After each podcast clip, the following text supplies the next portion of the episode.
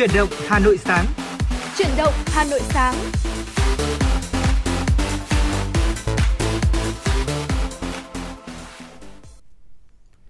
Lê Thông và Quang Minh xin được kính chào quý vị và các bạn. Chúng ta lại cùng gặp nhau trong một tuần mới và một ngày mới đầu tiên của tuần này. À, chúng tôi những người làm chương trình xin được kính chúc quý vị và các bạn có thật nhiều sức khỏe cũng như đạt được tất cả những kế hoạch trong công việc của mình.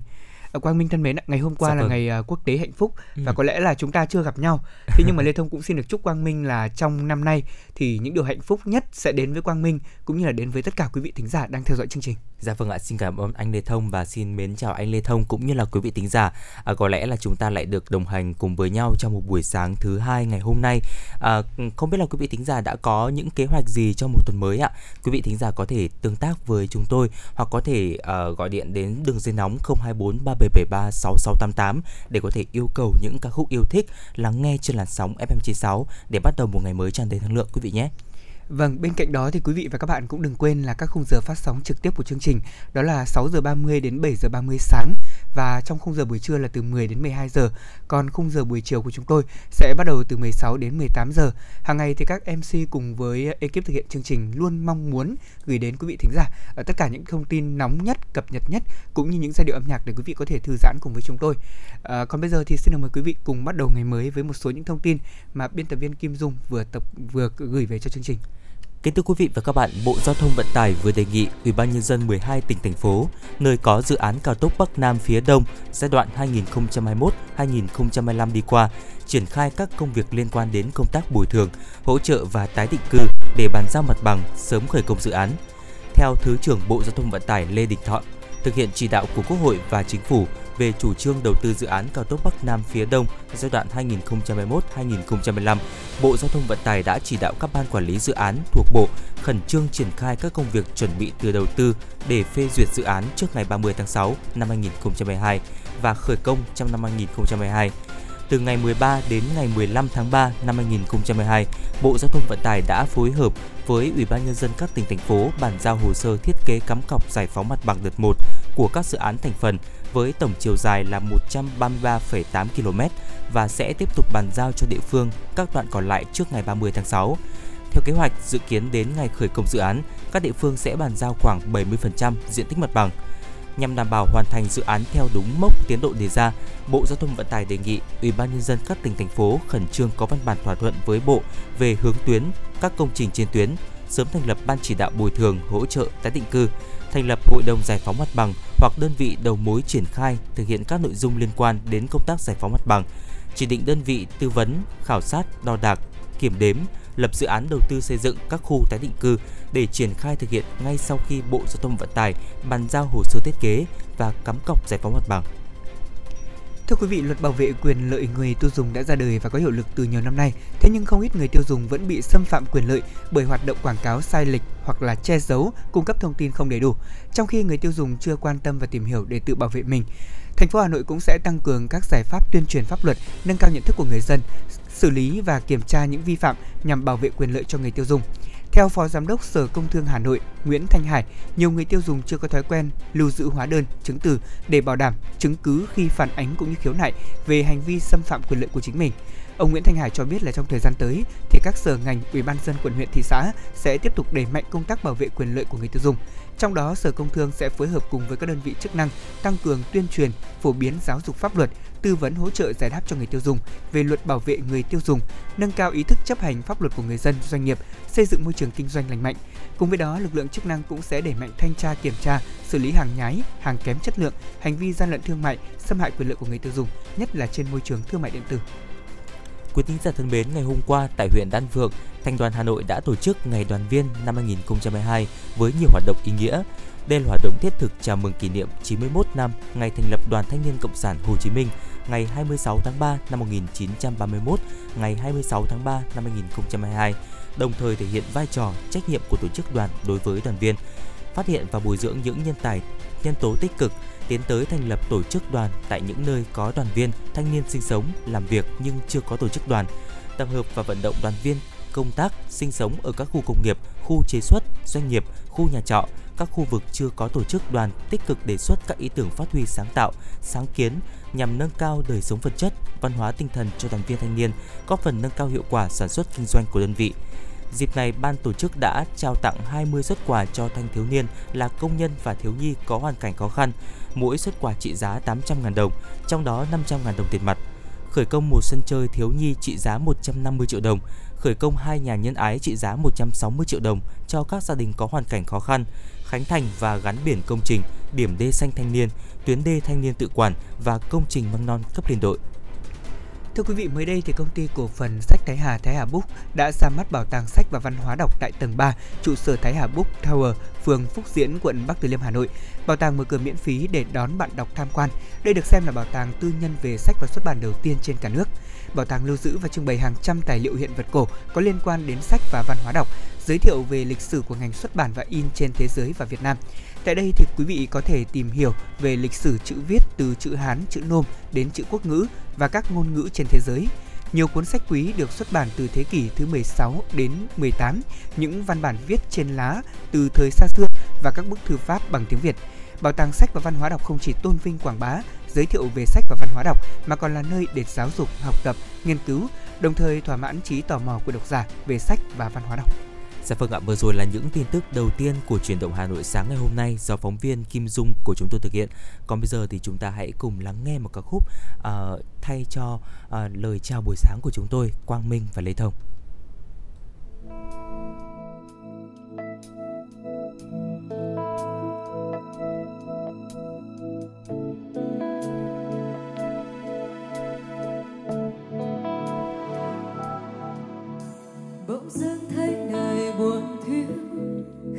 Xem phim chán cà phê chiều. Gió mang nỗi buồn quạnh hiu cười chút thương yêu về nơi tôi nhớ.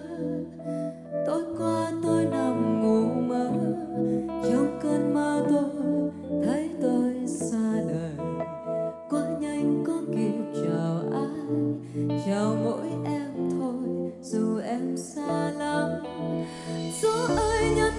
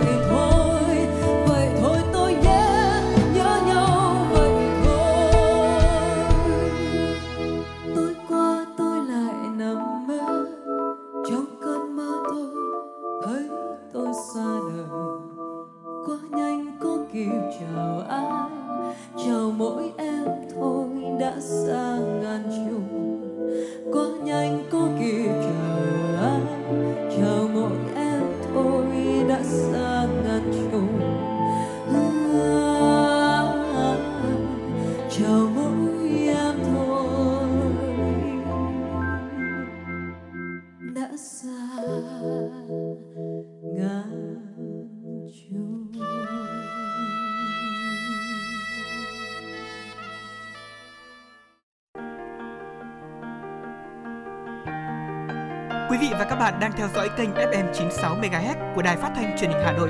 Hãy giữ sóng và tương tác với chúng tôi theo số điện thoại 024 3773 6688.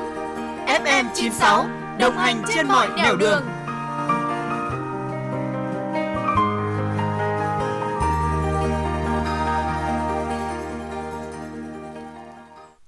Vâng thưa quý vị vừa rồi thì ca sĩ Uyên Linh đã gửi tặng quý vị một ca khúc ngày mới đó có tựa đề đó là quê xa. Bây giờ thì mời quý vị cùng quay trở lại với chuyển động Hà Nội sáng nay với những thông tin về thời tiết và sức khỏe. Kính thưa quý vị và các bạn, Đài khí tượng thủy văn khu vực Đồng bằng Bắc Bộ cho biết là do ảnh hưởng của rìa Tây Nam áp cao lục địa suy yếu kết hợp cùng với rìa Đông Nam vùng áp thấp phía Tây có xu hướng phát triển mở rộng về phía đông. Thế nên trong đêm ngày 20 tháng 3 và sáng sớm ngày hôm nay 21 tháng 3, Hà Nội trời nhiều mây không mưa, có sương mù nhẹ rải rác và nhiệt độ thấp nhất từ 23 đến 25 độ. Dạ vâng ạ và vào chiều à, vào buổi trưa và chiều ngày hôm nay thì Hà Nội sẽ giảm mây, thời tiết nắng, nhiệt độ tăng thêm khoảng từ 6 đến 7 độ C. Mức độ cao nhất là từ 30 đến 32 độ C. Kết hợp độ ẩm không khí trung bình ở mức cao là từ 82 cho đến 90% và người dân thủ đô sẽ cảm giác là khá oi nóng cũng như là khó chịu. Dự báo trạng thái thời tiết nêu trên tại Hà Nội còn duy trì đến trưa ngày 22 tháng 3 thưa quý vị. Vâng và do ảnh hưởng của không khí lạnh tăng cường, thế nên từ chiều ngày 22 đến ngày 25 tháng 3, khu vực thủ đô Hà Nội của chúng ta sẽ có mưa rông, gió đông bắc cấp 2 cấp 3, nhiệt độ giảm từ 5 đến 8 độ C so với những ngày trước đó. Thời tiết xét về đêm và sáng với mức nhiệt độ thấp nhất phổ biến từ 18 đến 21 độ.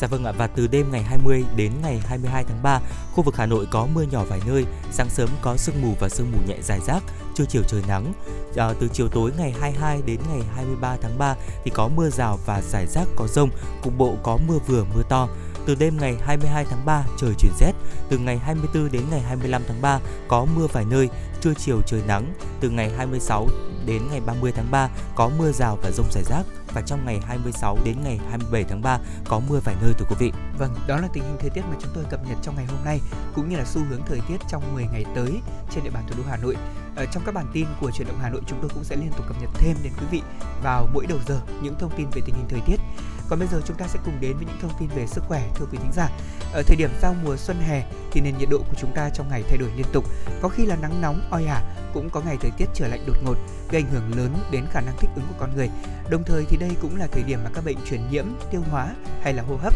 dễ tiến triển thành các đợt cấp và nặng hơn và nhất là đối với những người mắc bệnh mạng tính hay là người già và trẻ em. Chính vì thế mà việc phòng bệnh trong thời điểm giao mùa là rất cần thiết và quan trọng. Và trong đó thì việc sử dụng dinh dưỡng hợp lý là một trong những yếu tố cần thiết như vậy. Dạ vâng ạ, và để có một chế độ dinh dưỡng cần thiết cũng như là hợp lý thì cần thực hiện như sau thưa quý vị. Đầu tiên chúng ta cần ăn đủ ít nhất là 3 bữa, có thể chia nhỏ thành 5 bữa với đa dạng những cái nhóm thực phẩm và đủ những những cái chất dinh dưỡng khác nhau. Ở bên cạnh đó thì chúng ta cần tăng cường những thực phẩm có chất dinh dưỡng quan trọng như là chất đạm, vitamin A, C, E, D, uh, selen, uh, sắt và kẽm thưa quý vị. À, bên cạnh đó thì ờ, những cái chất này sẽ giúp cải thiện cũng như là nâng cao hệ miễn dịch của chúng ta trong những ngày mà thời tiết có nhiều cái biến động và thay đổi. Cần ăn phối hợp với thực phẩm giàu protein động vật là các loại cá, thịt gà, thịt bò, trứng và sữa, cũng như là những loại protein thực vật là các loại đậu và đỗ tăng lượng rau củ, quả cung cấp vitamin và chất xơ, giúp cơ thể tiêu hóa thức ăn và tăng khả năng hấp thụ dưỡng chất,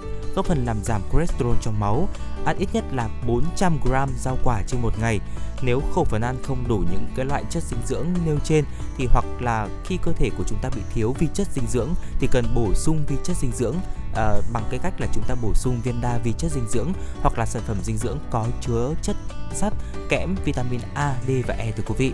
Vâng, ở bên cạnh đó thì quý vị cũng lưu ý là mình ưu tiên chọn các thực phẩm tươi và theo mùa. Rau quả ăn sống thì phải được ngâm và rửa kỹ bằng nước sạch. Và trước khi nấu rau xanh thì quý vị cần rửa dưới vòi nước sạch nhiều lần, ngâm kỹ rồi mới thái nhỏ để không mất nhiều vitamin. Một lưu ý thêm là để có thể bảo đảm vệ sinh an toàn thực phẩm trong thời điểm này thì quý vị cũng biết là thời tiết nồm ẩm là điều kiện thuận lợi cho vi khuẩn phát triển mạnh, làm thức ăn của chúng ta rất dễ bị ôi thiêu và dễ bị tiêu chảy cấp, nhiễm trùng đường ruột, mất nước, gây nguy hiểm cho sức khỏe. Vì thế mà chúng ta cần tuân thủ một số những nguyên tắc vàng về an toàn thực phẩm. Đầu tiên đó là quý vị lựa chọn thực phẩm tươi sạch, chúng có nguồn gốc và xuất xứ rõ ràng. Tuyệt đối chúng ta không được sử dụng những thực phẩm ôi thiêu, hỏng mốc hoặc là đã quá hạn.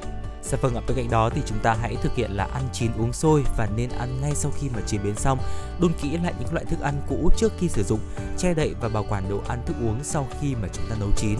Bên cạnh đó thì chúng ta hãy rửa rửa sạch tay lúc mà chế biến thực phẩm, đặc biệt là sau khi đi vệ sinh hoặc là tiếp xúc với những nguồn gây ô nhiễm khác. À, đảm bảo dụng cụ cũng như là nơi chế biến thực phẩm phải được khô ráo và vệ sinh sạch sẽ. Và cuối cùng là đảm bảo nguồn nước sạch trong chế biến các thực phẩm. Nước đá sử dụng trong thức ăn đồ uống phải được sản xuất từ nguồn nước đảm bảo vệ sinh và hạn chế sử dụng đồ ăn chế biến sẵn thưa quý vị. Vâng, và đó là một số những thông tin trong bản tin thời tiết và sức khỏe đầu ngày mới hôm nay của truyền động Hà Nội sáng. Và chúng tôi cũng rất mong là trong chương trình thì quý vị có thể tương tác yêu cầu những giai điệu âm nhạc. Ở Lê Thông và Quang Minh cùng những người thực hiện chương trình sẽ sẵn sàng để đáp ứng những yêu cầu âm nhạc ngày mới của quý vị. Còn bây giờ thì chúng ta sẽ cùng đến với tiếng hát của ca sĩ Mỹ Tâm với một ca khúc rất mới thời gian vừa qua trong ờ, album My Soul của ca sĩ này. Ờ, mời quý vị cùng lắng nghe ca khúc Hẹn ước từ hư vô.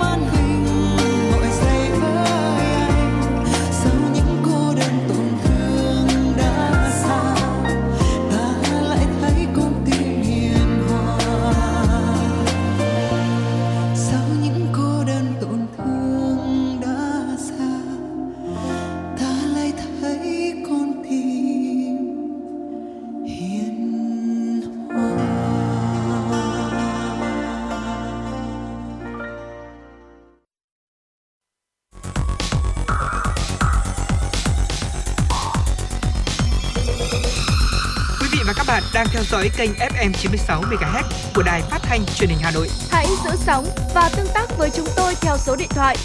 024 3773 6688. FM 96 đồng hành trên mọi nẻo đường. đường. Quý vị thính giả thân mến, vừa rồi là ca khúc Hẹn ước từ hư vô à, qua tiếng hát rất là ngọt ngào của nữ ca sĩ Mỹ Tâm và nếu có những ca khúc yêu thích muốn được lắng nghe trên làn sóng của FM96 thì à, hãy tương tác với chúng tôi qua số điện thoại quen thuộc 024 3773 6688. Còn bây giờ thì xin được quay trở lại với những tin tức đáng quan tâm. Kính thưa quý vị và các bạn, mới đây, Tổ chức Y tế Thế giới WHO cho biết trong 2 tháng đầu năm nay, tỷ lệ tiêm phòng vaccine phòng COVID-19 ở châu Phi đã tăng khoảng 15%. Đây là kết quả đạt được sau một ờ, sau khi một số quốc gia trong khu vực tổ chức các chiến dịch tiêm chủng đại trà. Theo giám đốc WHO khu vực châu Phi, tiến sĩ Matsidiso Mueti, các chiến dịch tiêm chủng đã tạo động lực tích cực cho cuộc chiến chống đại dịch COVID-19 ở châu lục nghèo nhất thế giới. Tuy nhiên, châu Phi vẫn cần phải tăng gấp 9 lần tốc độ tiêm chủng hiện nay nếu muốn đạt được mục tiêu chủng ngừa cho 70% dân số vào tháng 6 tới. Thưa quý vị, phát biểu tại một cuộc họp báo mới đây thì ông Zheng Rongwei, một quan chức thuộc Ủy ban Y tế Quốc gia của Trung Quốc NHC cho biết đã có những tiến bộ tích cực trong việc phát triển các vaccine đơn trị và đa trị để chống lại biến thể Omicron của virus SARS-CoV-2 gây bệnh COVID-19. Theo quan chức này thì những nghiên cứu tiền lâm sàng với một số loại vaccine trên đã hoàn tất và đang trong tiến trình đăng ký để thử nghiệm lâm sàng. Ông cũng cho biết là nghiên cứu cho thấy biến thể Omicron không hoàn toàn né tránh được các vaccine hiện nay. Vaccine hiện vẫn hiệu quả trong việc giảm nguy cơ nhập viện, bệnh trở nặng hay là tử vong do biến thể Omicron gây ra. Mũi tiêm tăng cường cũng hiệu quả trong việc giảm nguy cơ lây nhiễm đột phá bởi biến thể này. Và tính đến thời điểm hiện tại, Trung Quốc có 29 vaccine phòng COVID-19 đã bước vào giai đoạn thử nghiệm lâm sàng với 16 loại đang ở giai đoạn 3 thử nghiệm lâm sàng tại nước ngoài. Có 7 loại đã được cấp phép sử dụng khẩn cấp hoặc là sử dụng có điều kiện và hai loại trong danh sách cấp phép sử dụng khẩn cấp của Tổ chức Y tế Thế giới. Một thông tin quốc tế đáng chú ý tiếp theo, Cục Dự trữ Liên bang Mỹ Fed đã quyết định nâng lãi suất cơ bản lần đầu tiên trong vòng hơn 3 năm qua nhằm kiềm chế lạm phát gia tăng ở mức cao nhất trong 4 thập kỷ. Động thái này đã được nhận định là có thể giúp duy trì đà tăng trưởng cũng như bảo vệ nền kinh tế lớn nhất thế giới trước tác động tình, tình hình căng thẳng giữa Nga và Ukraine. Trong thông cáo đưa ra mới gần đây thì Ủy ban thị trường mở liên bang, cơ quan hoạch định tài chính chính sách của Fed cho biết ngân hàng này quyết định tăng 0,25 điểm phần trăm lãi suất cơ bản, qua đó nâng biên độ lãi suất của Fed lên mức là 0,25 đến 0,5%. Thông cáo cho biết thêm thì Fed sẽ tiếp tục theo dõi sát tình hình kinh tế và lạm phát để có thêm những đợt nâng lãi suất nữa và dự kiến lãi suất sẽ tăng lên mức khoảng 1,9% vào cuối năm nay. À, và bên cạnh đó thì cũng dự kiến có 6 đợt nâng lãi suất nữa trong vòng ở năm 2022 và thêm 3 đợt khác trong năm 2023. Quyết định của FED đã đánh dấu một sự kiện đảo ngược mạnh mẽ về chính sách tiền tệ so với hai năm trước khi cơ quan này giảm lãi suất xuống gần bằng không và đưa ra một loạt các chương trình để trợ lực cho nền kinh tế, chống chọi với virus SARS-CoV-2. Vâng thưa quý vị, và đó là một số những thông tin quốc tế mà phóng viên Kim Dung vừa cập nhật và gửi về cho chương trình truyền động Hà Nội sáng nay. Quý vị đừng quên là có thể cập nhật tin tức cùng với chúng tôi ngay trong khung giờ này và đặc biệt là có thể yêu cầu những giai điệu âm nhạc như Quang Minh đã chia sẻ ở đầu chương trình. Bây giờ thì chúng ta sẽ cùng dành thời gian để lắng nghe một ca khúc tiếp theo chúng tôi dành tặng quý vị. Trước khi chúng ta cùng đến với những thông tin mới của chương trình, mời quý vị cùng lắng nghe tiếng hát của ca sĩ Gigi Hương Giang với ca khúc Yêu xa một bản làm mới.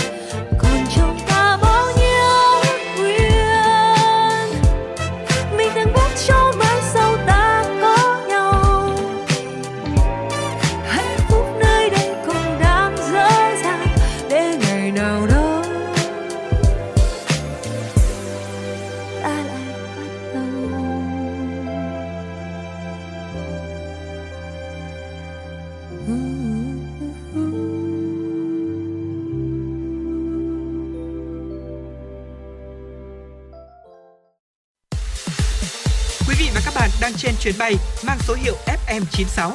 Hãy thư giãn, chúng tôi sẽ cùng bạn trên mọi cung đường. Hãy giữ sóng và tương tác với chúng tôi theo số điện thoại 024 3773 6688. Vâng thưa quý vị vừa rồi là một ca khúc à, có thể nói rằng là được làm mới bởi một nữ ca sĩ mà cũng rất là mới đúng không ạ? Dạ Gigi vâng. Hương Giang với ca khúc Yêu Xa, một ca khúc quen thuộc của ca sĩ Vũ Cát Tường.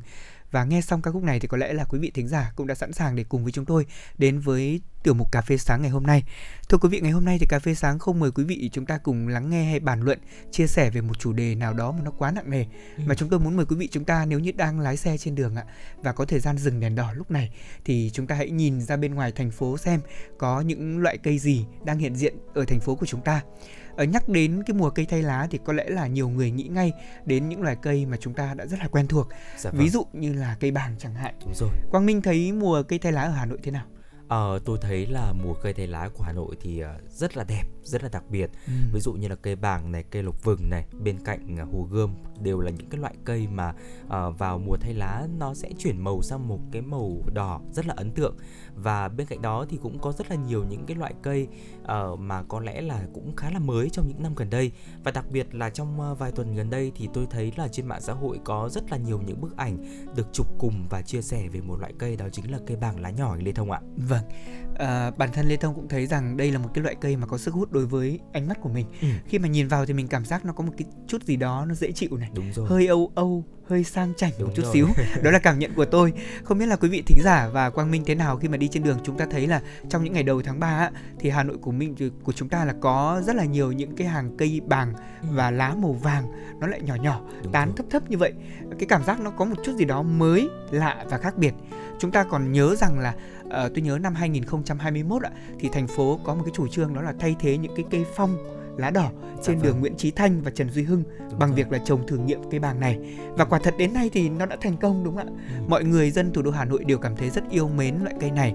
và có lẽ rằng trong cái tiết trời se se lạnh của miền Bắc thì những cây bàng ngả màu vàng rực đã khiến cho rất nhiều người dân thích thú. Còn trong những ngày cuối tháng 3 như thế này thì bàng lá nhỏ lại tiếp tục vươn mình xanh mướt khiến giới trẻ vô cùng yêu thích và check in. Và cây bàng lá nhỏ này theo như Lê Thông tìm hiểu được biết thì được trồng nhiều trên một số tuyến phố của Hà Nội chúng ta như là ở đường Bưởi, Nguyễn Khánh Toàn, Nguyễn Văn Linh, giải rác tại ngã tư sở thì cũng có này Dạ vâng. hay là ở khu ờ, Hà Đông của chúng tôi tôi sinh sống đấy ạ thì cũng có một vài cái hàng cây như vậy trong khu đô thị và tôi thấy rằng là quả thật đây là một cái loại cây mà đến bây giờ nhá khi mình nhìn một cách tổng thể mới thấy rằng nó thực sự là tổng hòa với cả khí hậu cũng như là thời tiết và đặc biệt với cái khung cảnh của thủ đô Hà Nội. Dạ vâng chính xác ạ. À, có lẽ là những cái hàng cây bảng lá nhỏ thì được trồng đầu tiên là ở đường Trần Duy Hưng và ừ. đường Nguyễn Chí Thanh như anh Lê Thông vừa chia sẻ. À, tuy nhiên thì sau khi mà trồng cái loại cây này thì chắc là à, chúng ta thấy là loại cây này cũng rất là đẹp cũng như là phù hợp để việc là à, chúng ta trồng cây đô thị. Vì vậy nên là cũng rất là nhiều khu đô thị mới và những cái tuyến đường đã sử dụng cây cái loại cây này để có thể trồng. Và à. cây bàng lá nhỏ thì quý vị có tên gọi là bàng Đài Loan, có thể cao là từ 5 cho đến 20 mét, chiều cao vút ngọn là từ 6 cho đến 8 mét, có tán cây lá đẹp, nhỏ gọn, các cành thì ngắn và mọc theo hướng chếch lên, tạo à, vòng tán vừa phải, không tốn nhiều diện tích, phù hợp trong điều kiện không gian ngày càng bị thu hẹp. Bàng lá nhỏ thì có quả nhỏ, lá nhỏ nên là khi dụng thì ít gây ô nhiễm hơn là cây bàng ta của chúng ta. À, bàng lá nhỏ thì ngày càng được ưa chuộng vì là hình dáng này cũng như là màu lá rồi là cái lá nhỏ lý ti khi dụng thì ít gây ô nhiễm. Vì vậy nên là cây thì được trồng lấy bóng mát ở khắp mọi nơi và chẳng hạn như là trường học, công viên, đường phố, những cái khu đô thị và khu du lịch cũng như là những dự án nhà ở và trồng cây xanh cho ngân hàng, khu công nghiệp, về hè và công viên thưa quý vị. Vâng, sơ qua một vài nét như vậy để quý vị biết là bàng lá nhỏ còn có tên gọi khác là bàng Đài Loan. Ừ. và cái giống bàng này thực ra nó không phải là không có quả mà nó có quả và đặc biệt là lá thì rất là nhỏ cho nên đây cũng là những cái ưu điểm mà thành phố Hà Nội đã quyết định lựa chọn loại cây này thay thế cho hàng cây phong trước đó ở hai con đường mà chúng ta thấy là rất đẹp của thủ đô trước kia đó chính là Nguyễn Chí Thanh và Trần Duy Hưng. Dạ Bây giờ vâng. thì hai con đường này khoác lên mình những màu áo mới rồi thì đường phố Hà Nội của chúng ta cũng có thêm một loại cây mới để người đi xa sẽ nhớ về đó chính là bàng lá nhỏ như Quang Minh cũng đã chia sẻ, bảng lá nhỏ có rất nhiều những cái ưu điểm và có một cái điểm đặc biệt mà Lê Thông muốn chia sẻ kỹ hơn về cái loại hoa của cái loại bàng này đó là hoa bàng Đài Loan này thì là hoa lưỡng tính và mọc thành từng chùm với độ dài từ 5 đến 10 cm. Hoa thì chỉ nhỏ li ti màu trắng xanh thưa quý vị. Và cành của bàng Đài Loan thì thường phân tầng theo vòng cây. Mỗi tầng như vậy sẽ cách nhau khoảng 1 đến 2 mét, đều và rất là đẹp mắt thì uh, tán thì cận gốc thường là to hơn thế nhưng mà càng lên cao thì lại nhỏ dần ừ. nó tạo cho người ta cái cảm giác đó là uh, đúng như những cái loại cây ở bên trời âu đúng không ạ dạ quang vâng. minh nó có một chút gì đó nó tôi nói rồi nó cứ sang sang kiểu gì ấy à, quả bàng đài loan thì có hình oval thưa quý vị và khi còn non thì quả này có màu xanh chuyển sang màu vàng cam khi mà chín Dạ vâng ạ và cũng phải nói thêm là cây bàng Đài Loan thì có cái phần thân rất là cao rồi mới đến cái phần tán. Vì vậy nên là cũng rất là phù hợp cho những cái không gian mà không có quá nhiều diện tích để có thể phát triển cây xanh mà vẫn giữ được cái vẻ là à, tươi mát của cây bàng Đài Loan. Bởi vì là cây bàng Đài Loan thì quý vị có một cái màu xanh mà tôi thấy rằng là rất là dễ chịu màu xanh rất là dịu thôi. Và khi mà chuyển sang màu vàng thì cũng là một cái màu vàng mà cũng rất là bắt mắt. Và cũng như là anh Lê Thông chia sẻ đó chính là nó liên tưởng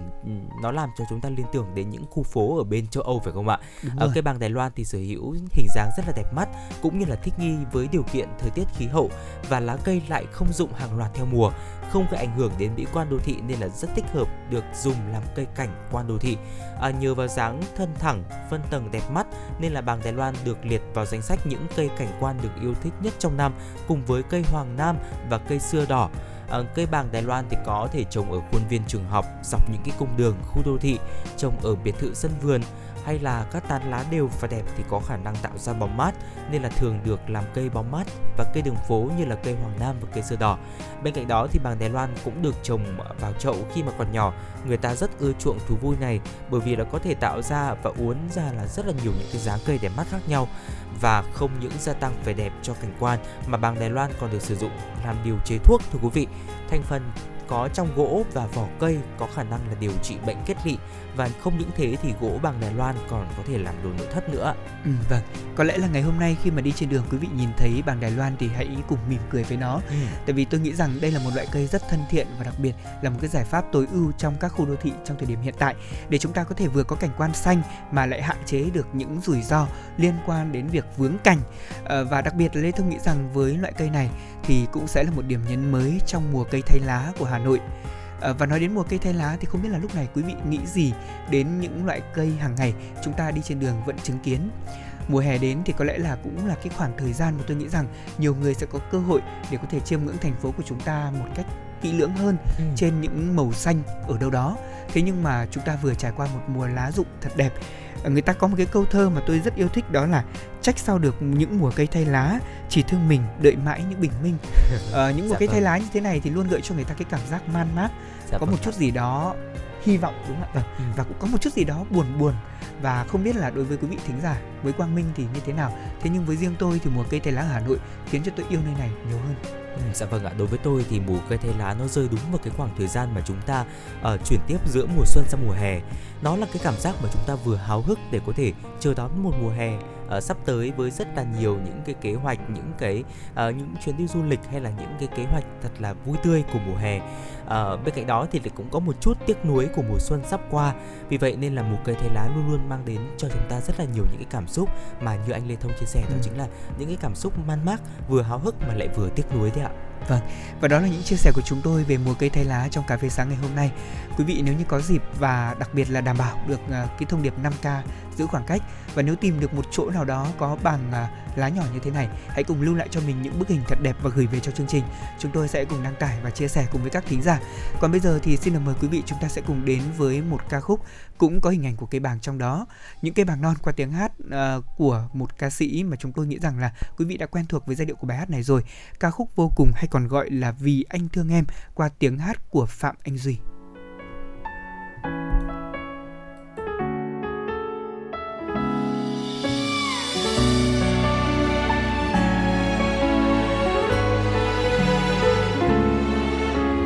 Em nghe gì không? Từng hạt mưa đã gọi tên Anh bỗng thấy thương cây bằng non Thương chiều bóng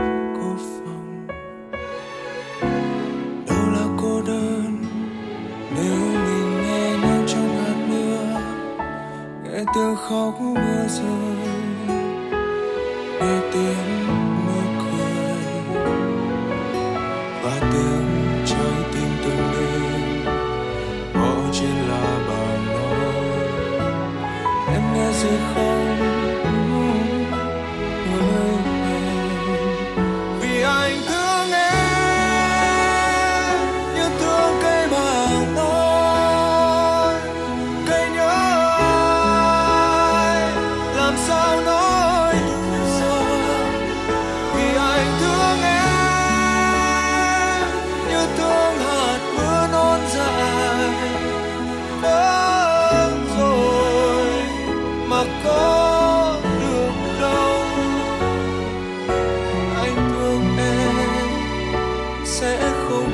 trước sau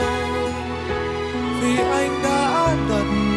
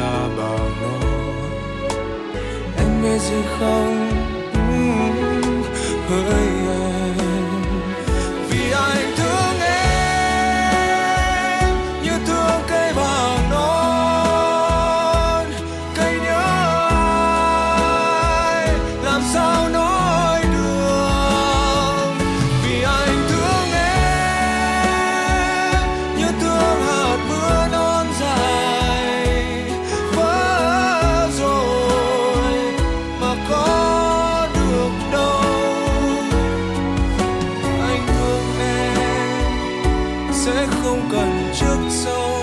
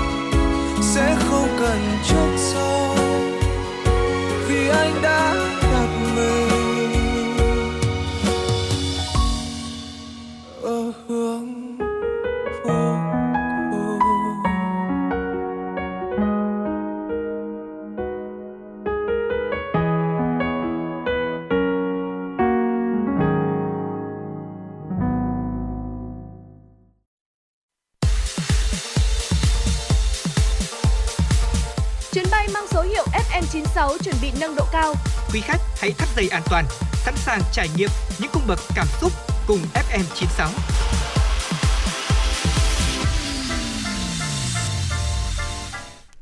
Vâng thưa quý vị, vừa rồi chúng ta lắng nghe tiếng hát của Phạm Anh Duy với ca khúc Vô cùng vì anh thương em. Còn bây giờ mời quý vị cùng quay trở lại với những dòng chảy tin tức tiếp theo của truyền động Hà Nội trong buổi sáng ngày hôm nay. Xin được mời biên tập viên Quang Minh. Kính thưa quý vị và các bạn, Bộ Văn hóa, Thể thao và Du lịch vừa có quyết định số 613 về việc tổ chức Liên hoan phim quốc tế Hà Nội lần thứ 6. Theo đó, sự kiện điện ảnh quốc tế quan trọng này dự kiến diễn ra trong quý 4 năm 2022.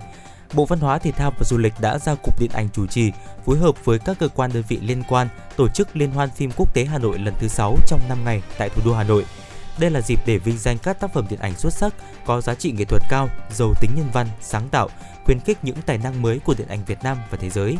Liên hoan phim quốc tế Hà Nội sẽ tạo cơ hội gặp gỡ, giao lưu giữa những nhà làm phim, đại biểu trong và ngoài nước nhằm phát triển nền điện ảnh trong nước, đồng thời giới thiệu các tác phẩm đặc sắc của nền điện ảnh thế giới tới công chúng Việt Nam. Trước đó, Liên hoan phim quốc tế Hà Nội lần thứ 6 dự định tổ chức vào tháng 11 năm 2020, nhưng do ảnh hưởng của dịch Covid-19, sự kiện được hoãn đến năm 2022. Vâng thưa quý vị, một trong số những thông tin tiếp theo mà chúng tôi chuyển đến quý vị đó là về thông tin mới nhất liên quan đến hướng dẫn vị trí việc làm định mức giáo viên trường mầm non công lập.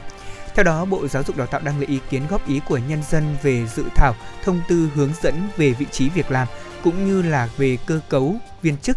theo chức danh nghề nghiệp và định mức số lượng người làm việc trong các cơ sở giáo dục mầm non công lập tại cổng thông tin điện tử của Bộ. Theo dự thảo này thì việc xác định vị trí việc làm và số lượng người làm việc trong các cơ sở giáo dục mầm non công lập thực hiện theo quy định tại điều 3 Nghị định số 106/2020 NDCP của Chính phủ về vị trí việc làm và số lượng người làm việc trong đơn vị sự nghiệp công lập, bảo đảm đủ định mức số lượng người làm việc theo quy định để thực hiện nhiệm vụ nuôi dưỡng, chăm sóc và giáo dục trẻ em theo chương trình giáo dục mầm non do Bộ Giáo dục Đào tạo ban hành.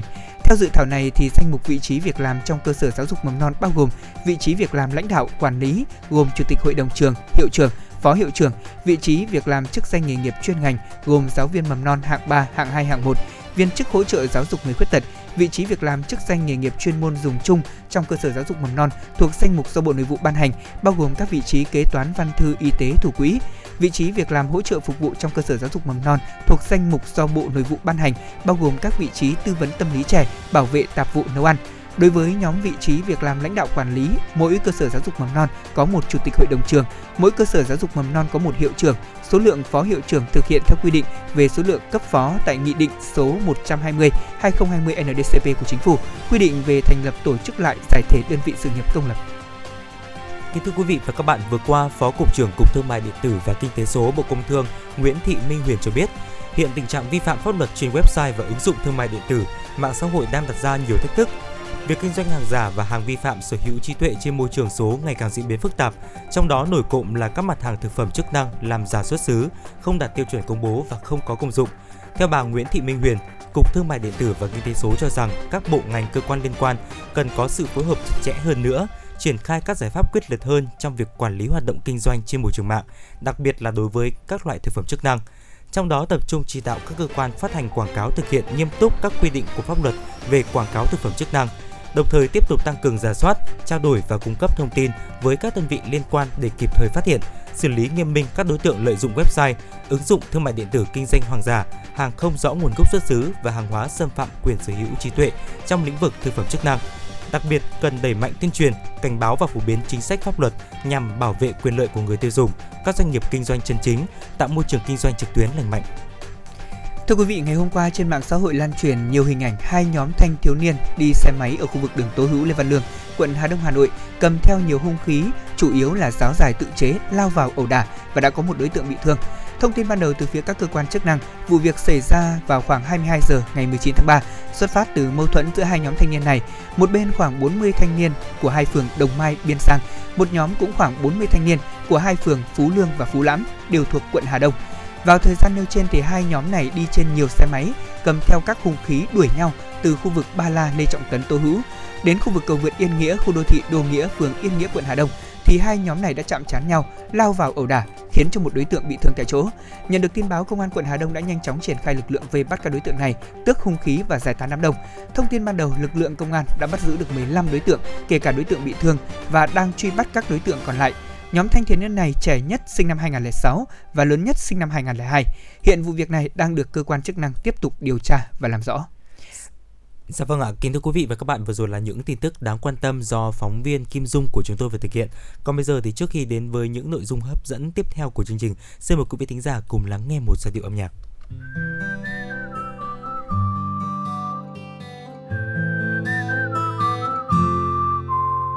nắng trong và trời xanh gió đêm hương thơm lành. Xóm đưa từng lời ru ôi ôi ôi à một ngày nắng đã lên vui đi ta lo gì? Đời có bao lâu có mấy khi? Thuyền xuôi gió dấu phong ba ta vẫn kiên trì. Sông ca đừng ngã tay treo Maya.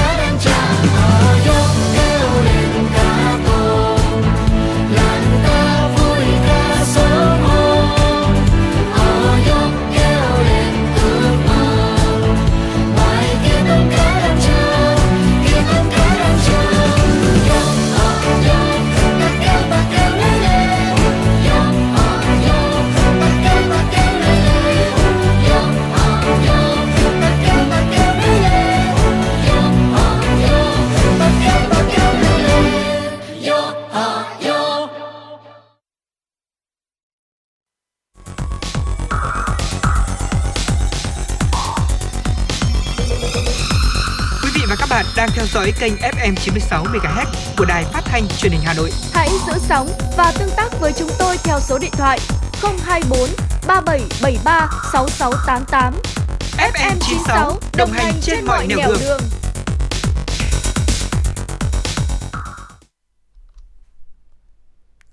Vâng thưa quý vị và các bạn thân mến, vừa rồi chúng ta vừa lắng nghe một ca khúc rất vui, đó là ca khúc bài ca tôm cá. Còn bây giờ thì xin được mời quý vị chúng ta sẽ cùng đến với ờ, tiểu mục tiếp theo của chương trình hôm nay, đó là tiểu mục ăn gì sáng nay. À, thưa quý vị thính giả thân mến, có lẽ rằng là không chỉ là điểm đến nghìn năm văn hiến nổi tiếng, thu hút đông đảo du khách ở trong và ngoài nước, Hà Nội của chúng ta còn hấp dẫn bất cứ ai khi mà ghé thăm bởi nền ẩm thực vô cùng đậm đà tinh hoa văn hóa. Bên cạnh những đặc sản nổi tiếng mà mọi người vẫn biết như là cà phê hay là phở, thì ở Hà Nội còn có một món ăn vô cùng bình dị gắn liền với tuổi thơ của nhiều thế hệ người dân đến nay vẫn được tìm kiếm và yêu thích. Vâng, đó chính là món bánh nếp, ờ, món ăn cổ truyền hiếm có và đặc biệt là cũng khó tìm giữa thủ đô Ừ. Hà Nội của chúng ta. Dạ vâng ạ. Vậy thì à, ngày hôm nay trong tiểu mục ăn gì sáng nay thì Quang Minh và Lê Thông cũng sẽ chia sẻ và giới thiệu tới quý vị thính giả món bánh nếp Hà Thành thưa quý vị. À, dù là món ăn truyền thống lưu giữ bản sắc văn hóa của người Hà Nội, tuy nhiên thì à, bánh nếp Hà Thành dần đã bị thất truyền và còn lại rất là ít nơi bán thôi. Tại cửa hàng ẩm thực số 64 phố Tô Hiến Thành, quận Hai Bà Trưng, thành phố Hà Nội và một xưởng bếp ở Nguyễn Lương Bằng, quận Đống Đa hiện còn phục vụ món bánh nếp chứ danh này. Và chị Hương, chủ cửa hàng ẩm thực trên phố Tô Hiến Thành có chia sẻ, tuổi thơ ấu của mình thì gắn liền với những món ăn bình dị, đậm đà bản sắc văn hóa của người Hà Nội. Trong tiềm thức thì mình luôn ấn tượng với món bánh nếp của các bà, các mẹ và nhớ mãi hương vị đậm đà của thức quà vặt dân dã. Về sau thì khi món bánh nếp dần bị mai một, mình quyết định tìm hiểu và tham khảo công thức, kinh nghiệm từ nhiều nguồn để có thể phục hồi và lưu giữ đặc sản của Hà Nội xưa. Vâng thưa quý vị, bánh nếp được uh, chị Hương chia sẻ là khôi phục từ 4 năm trở lại đây và cho đến nay luôn là một trong những món đắt hàng nhất bất kể là ngày thường hay là lễ Tết. Món ăn này thì gồm có hai thành phần chính như quý vị đã biết, đó là có lớp vỏ dẻo mịn và phần nhân mặn rất đậm đà. Cũng theo chia sẻ của chị Hương thì để có thể làm được món bánh nếp ngon chuẩn vị thì cái nguyên liệu cần được lựa chọn rất kỹ càng. Phần vỏ bánh được tuyển chọn từ một loại nếp rất đặc biệt ờ, giúp cho chúng ta ăn mà không bị ngấy hoặc là nặng hay là nóng bụng. Lượng bột thì cho mỗi chiếc bánh cũng được đong đếm khá là vừa đủ để tạo lớp vỏ mỏng, mềm dẻo và đặc biệt đó là không bị vỡ khi mà hấp chín. Dạ vâng ạ, và phần nhân của bánh nếp thì được chia thành hai loại là nhân thịt mỡ hoặc là nhân tôm thịt thưa quý vị. Thịt mỡ thì được tuyển chọn từ uh, uh, lợn ta và lấy từ phần mỡ gáy để có thể có độ giòn và độ thơm. Còn với nhân tôm thì tôm sẽ được sử dụng là loại tôm uh, có còn tươi nguyên và khi xay ra thì xào lên vẫn còn dậy mùi thơm đậm đà của miền biển. Ngoài tôm và thịt mỡ thì phần nhân còn được hòa quyện với những gia vị đi kèm như là hạt tiêu, mắm Phú Quốc, Phan Thiết hay là mộc nhĩ Điện Biên. À, được chọn tỉ mỉ để có thể đảm bảo cho món ăn dậy mùi thơm và có hương vị đậm đà rất là đặc trưng thì quý vị. Bên cạnh đó thì à, thưa quý vị lá chuối cũng được chị Hương chia sẻ là phải tuyển chọn rất là cẩn thận, đảm bảo là có độ dai để khi gói chúng ta không bị rách lá và không làm lộ phần bánh ra ngoài. Lá chuối thì thường được phơi qua nắng hoặc là hơ qua lửa trong ngày trời dâm mát và mưa gió không có nắng để lá có thể được mềm và dai.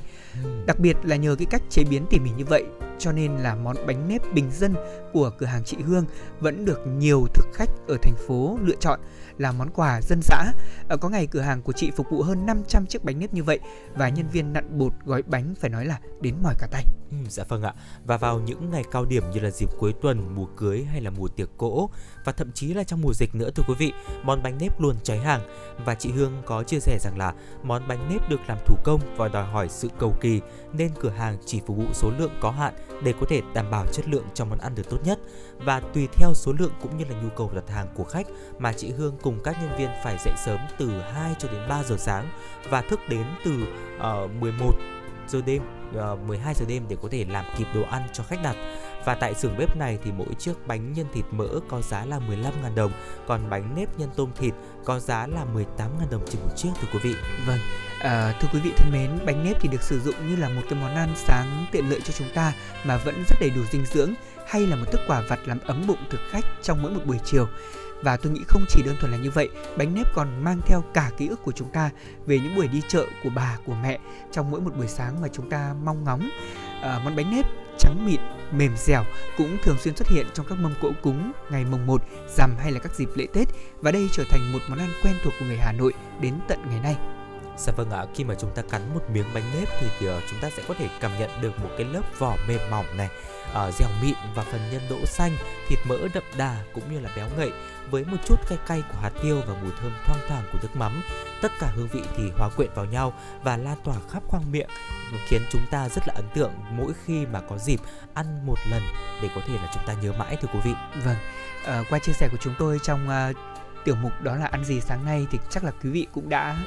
có thể có thêm những cái gợi ý ừ. về một món quà ví dụ như mình không ăn sáng thì chiều mình ăn cũng được dạ vâng. món quà này thì ăn quanh ngày đều được và đặc biệt là bán nhiều ở các cái khu chợ dân sinh quý vị nếu như mà có điều kiện chúng ta có thể mua về để thưởng thức thay cho những à, bát phở trong buổi sáng mà chúng ta vẫn thường quen thuộc thì bây giờ mình hãy cùng thưởng thức à, một chiếc bánh nếp mang đậm cái hương vị quê hương, mang đậm hương vị ký ức. Đó là những gì mà chúng tôi muốn gửi đến quý vị trong buổi sáng nay. Bây giờ thì có lẽ là thời gian dành cho chuyển động Hà Nội sáng cũng đã khép lại và chúng tôi xin được hẹn quý vị vào khung giờ từ 10 giờ cho đến 12 giờ trong buổi trưa ngày hôm nay. Lê Thông Quang Minh sẽ cùng quay trở lại với những chuyên mục và tin tức cũng như những ca khúc âm nhạc hấp dẫn. Bây giờ thì mời quý vị cùng thưởng thức tiếng hát của Eric và Sunny Hạ Linh với ca khúc Ăn sáng nhà coi như đây là một món quà mà chúng tôi gửi tặng quý vị trong buổi sáng ngày hôm nay. Chúc quý vị sẽ có một buổi sáng làm việc thật hiệu quả.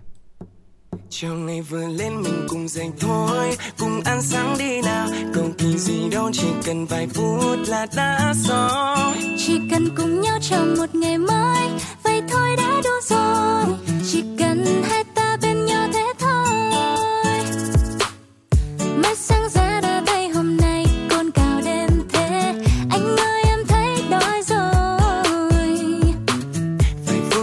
phút thôi cho anh chuẩn bị thay quần áo mới. Rồi đưa em đi ăn đã đời Anh vừa gà cho nó